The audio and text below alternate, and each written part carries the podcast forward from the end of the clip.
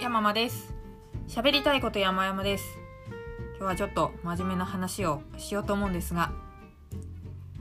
ま、今年の振り返り的な話なんですけれどもまあねもうほら12月も半ばですからね。いやいやなんか今日ですねあのー、朝いつものように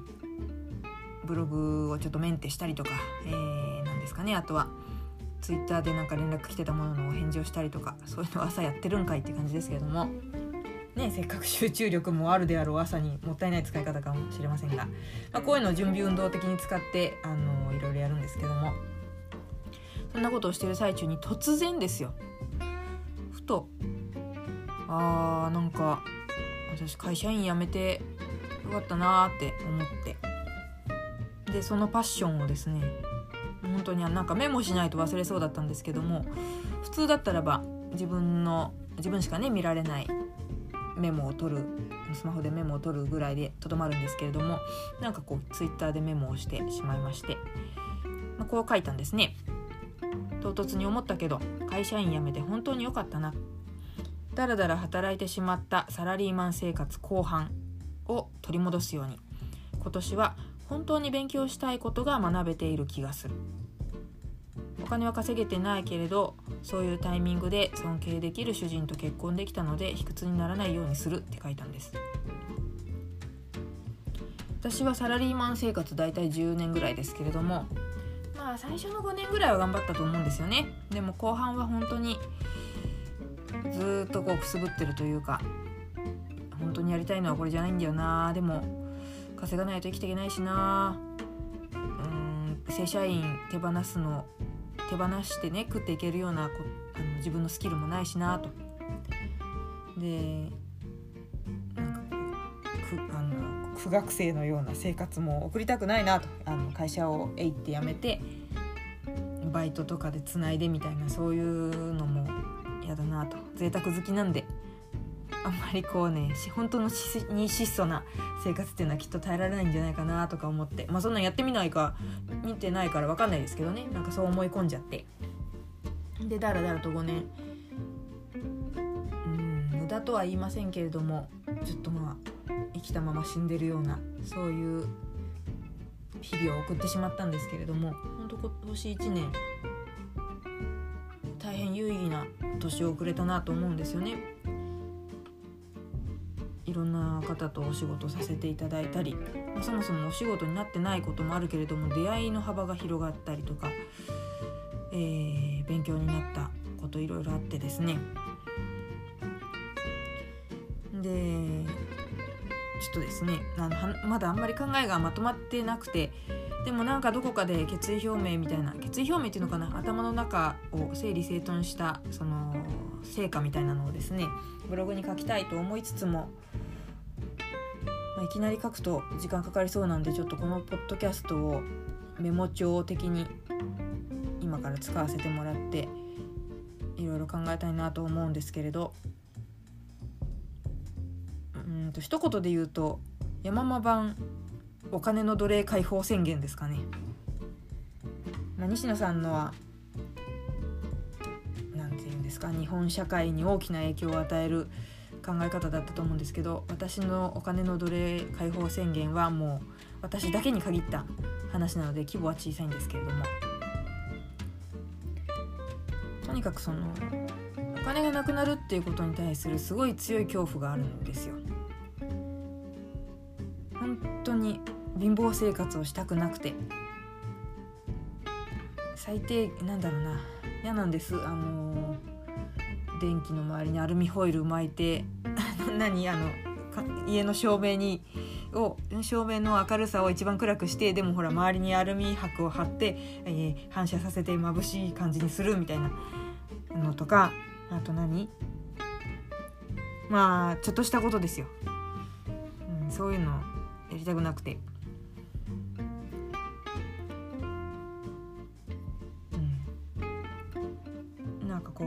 の上以上の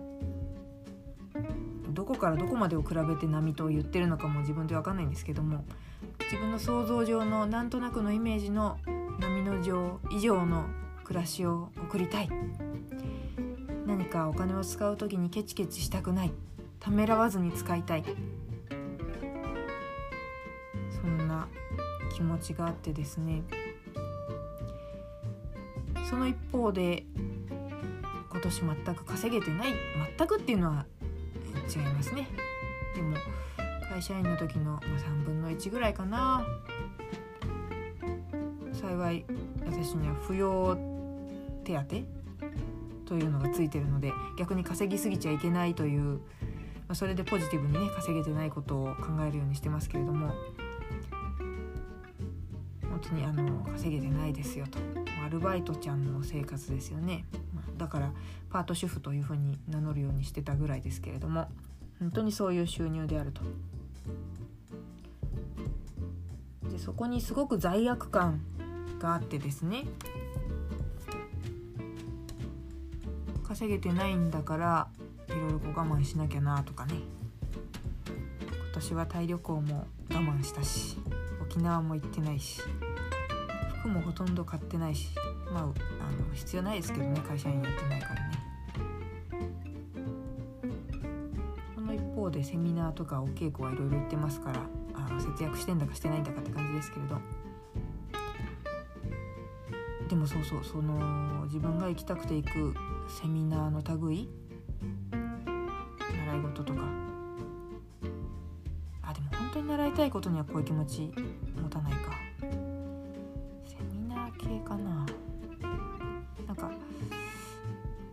今絶対に行かねばならぬとまでは思っていないんだけどうーんみたいな セミナーに行く時とかはものすごくそのお金を出すのが辛くて。何なんでしょうね。なんかすごくもったいない気持ちになるっていうのかな。とても惜しくて、えー、この5,000円があったら一回いい飯食えるぜみたいなねそんなこと思っちゃって、そうでそこにまた私は稼いでないのにこんなここんなことって言ったら失礼ですよね。えー、なんだろうなんというのかな5,000円も1回に使っちゃってうん罪悪感みたいなそんな堂々巡りですよ。でまあそうそうだからお金が稼げてないですよという話に戻しましょう。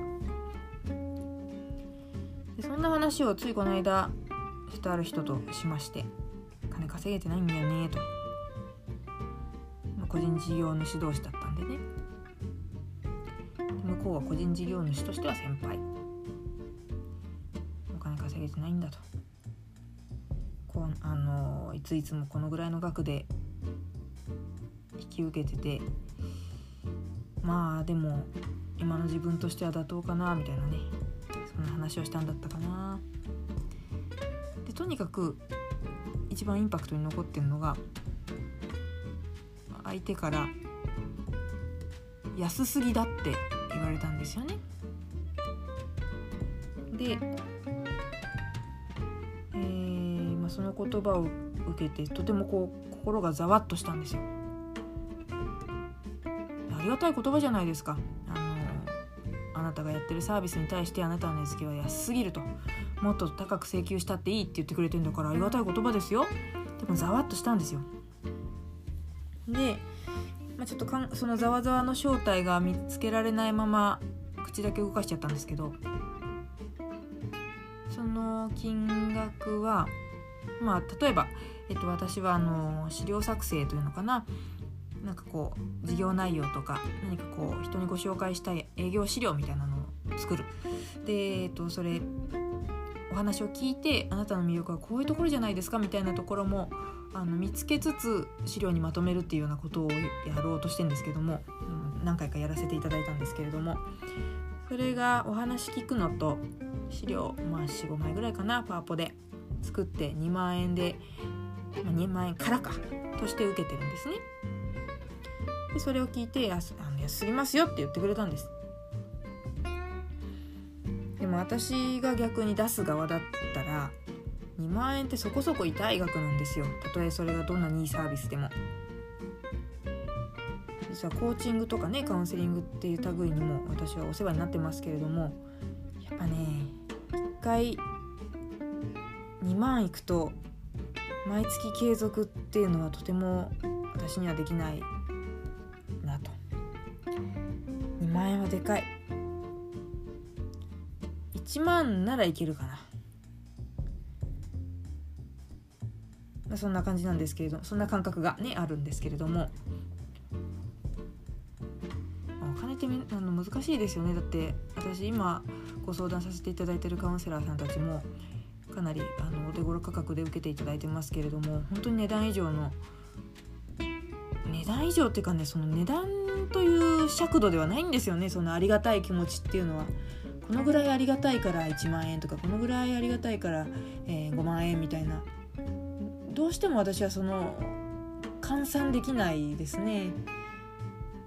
うんまあでもありがたいことにお手頃価格で受けていただいててて助かってるんですけれども本当いつかあのちょっと値上げをこちらから提案しないとだな。まあ、それはさておき私にとってはその2万円というのはでかい額ですという話ですね。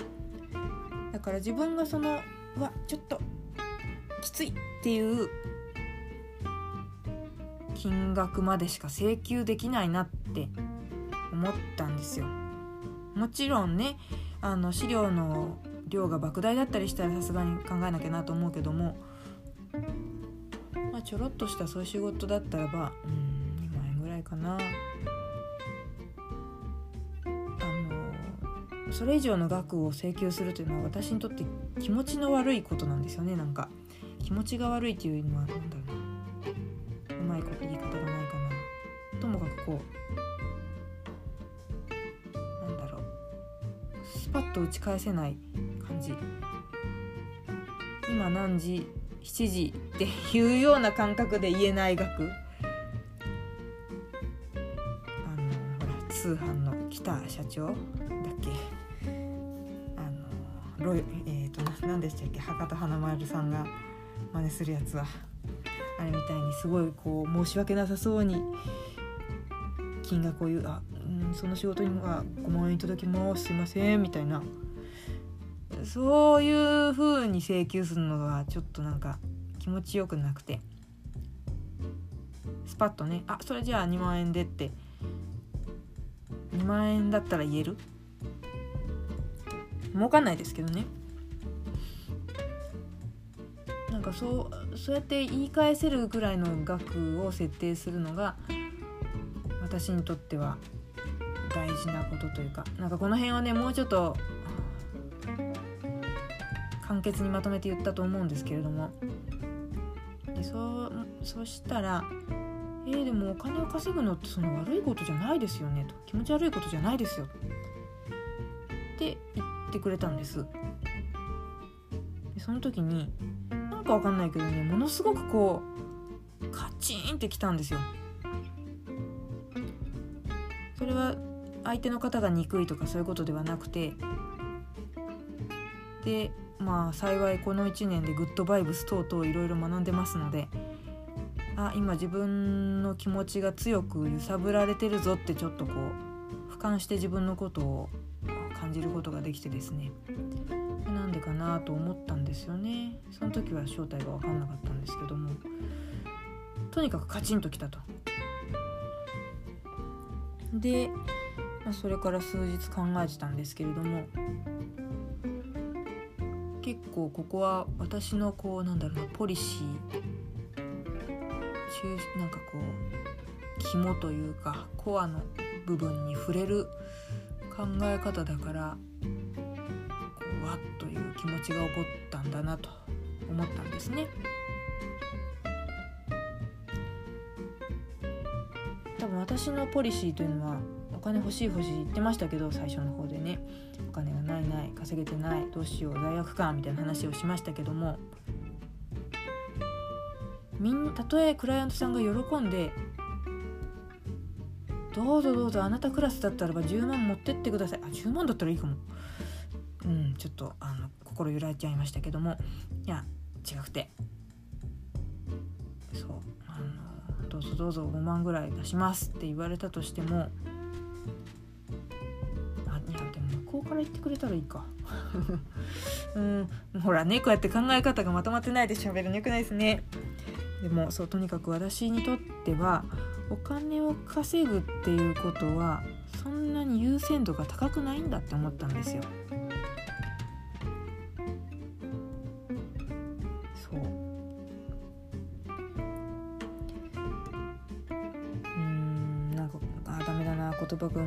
ないなお金を稼ぐのはそれほど大事ではない。いや欲しいですよ。本当にねあの空気のようにお金があってほしいんです。あの私はお金のこと本当にお金というか数字の感覚っていうのが本当になくて、うん、あの物の高い安いとかあんまり分かんなかったりするんですけれども。だからそそれっていうのも悩んだりすることなくお金が出せる。環境にいたからかな、まあ、幸いまあ貧乏してた時期もありますけどその時は母親がめちゃくちゃ頑張ってくれちゃったので私自身にはその貧乏体験っていうのはあんまないんですよね。な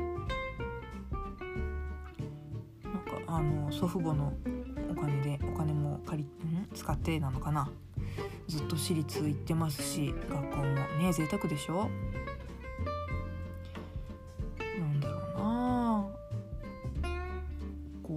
便を感じたことってなかったんですよね。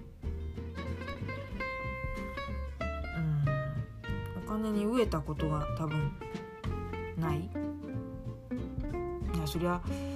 あの大金持ちではなかったですよ。だからあの家族で海外旅行なんて一度も行ったことないですし、うん、行ったところで何もすることないでしょうけどね。家族なんかといってもね。そういうのはあの友達とかと行った方が楽しいでしょうけど。でもうまいあのうまくできてて私海外旅行に関心がないしあとはなんだ？えー、例えばアクセサリー類？ああいうのも全然関心がないんですよ。うまくできてるなと思って。ほらどんどん話がどういう風にまとまっていくのか分かんなくなってますけどもこのままね突っ切りますよ。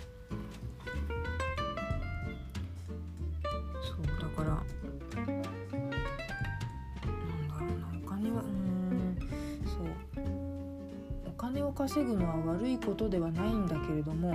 私にとって大切なことではないんだと。でそうそうあの悪いことなんですかって言ってきた人は結構お金稼ぐ稼ぐのがお好きなタイプだったと思うんですよね。だからなんか異なる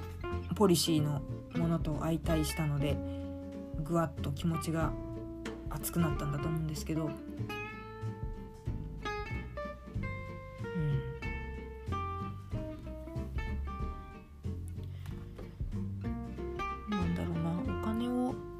稼ぐよりも大事なことがあると。達成感だったり大事にされる必要とされるということだったり。もちろんねその引っ張りだこになって自分の時間がどんどんなくなっていったらそれは値上げをさせていただくと思いますけれどもやっぱり自分があの気持ちよく気持ちよく出せる金額を自分のサービスのお題としてお題？あの料金として設定する、うん、これはこれがギリギリかな。それだとまあ儲からないわけですよ。儲からないんだけどもそっかと気づいたんです。あのさっきまでずっとずっと言ってたけど私はお金に困っあのガチで困ったっていうことは一度もないわけです。でその会社を辞める会社員を辞めるっていうタイミングでももう今のあの主人とは一緒に住んでましたから、まあ、そういうタイミングもあって結婚をすることができたんですけれどもまたほらだからしかもあの主人は会社員ですからねしかも結構ちゃんとしたとこの、あの人なのでなんなら扶養手当もねちゃんとつきますしまたほら食いっぱぐれない条件が揃ってんですよ。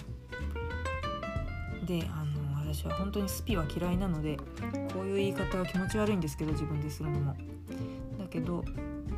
あ私はお金に困らない星のもとに生まれてるんだと思ってみてはどうかなとふと思ったんですよね。私が大事にしていることはお金を稼ぐことよりも必要とされてる実感とか喜んでもらうこととかそういうことです。でもそれだと稼げません。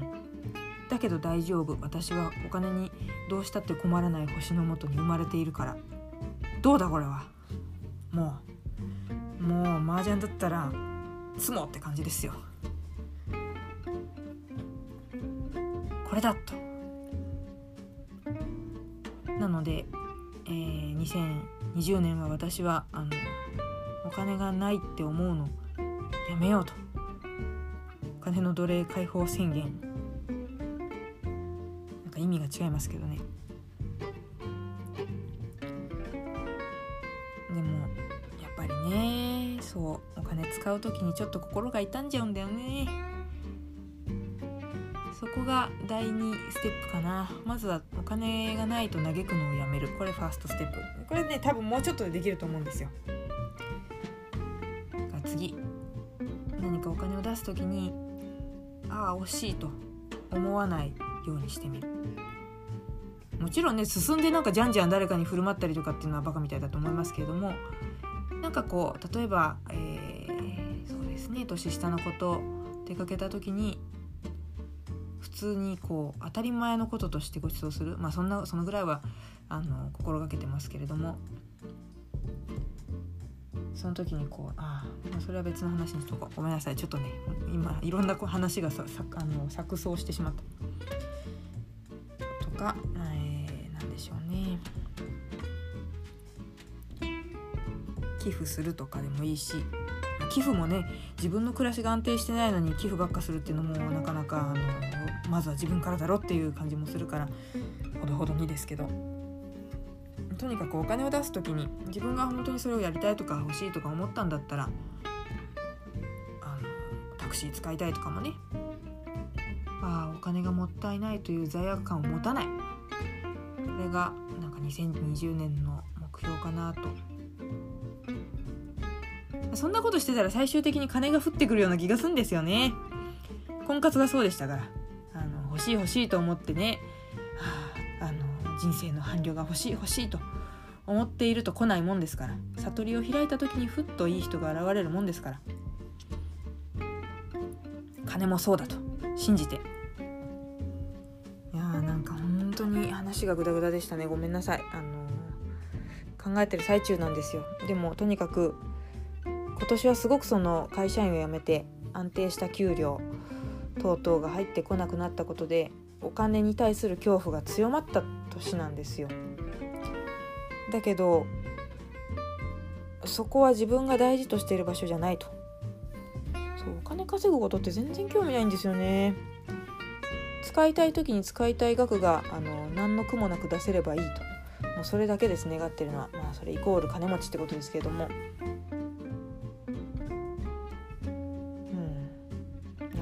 な感じでちょっとお金からの卒業が次のテーマかなと思っております。すいませんね付き合わしちゃって。聞いてくれた方はありがとうございます。個人事業主としてね金が全然大事じゃないなんてあのあの致命的なことを言ってると思いますけれど。仕方ない。そういう星のもとに生まれたから。おお口にするだけで気持ちの悪い言葉ですね。まあでもでも、そんなこんなでいこうと思います。まあでもあのとにかくあーやっぱでもお金欲しいな。うん、それ言ってたらキリがないので一回やめますけど。はいあの堂々巡りになってしまってすいません話がね、えー、皆さんもお金大事だと思いますけれどもお金の奴隷になりませんのようにと思います。だから1月も気前よくお年玉をね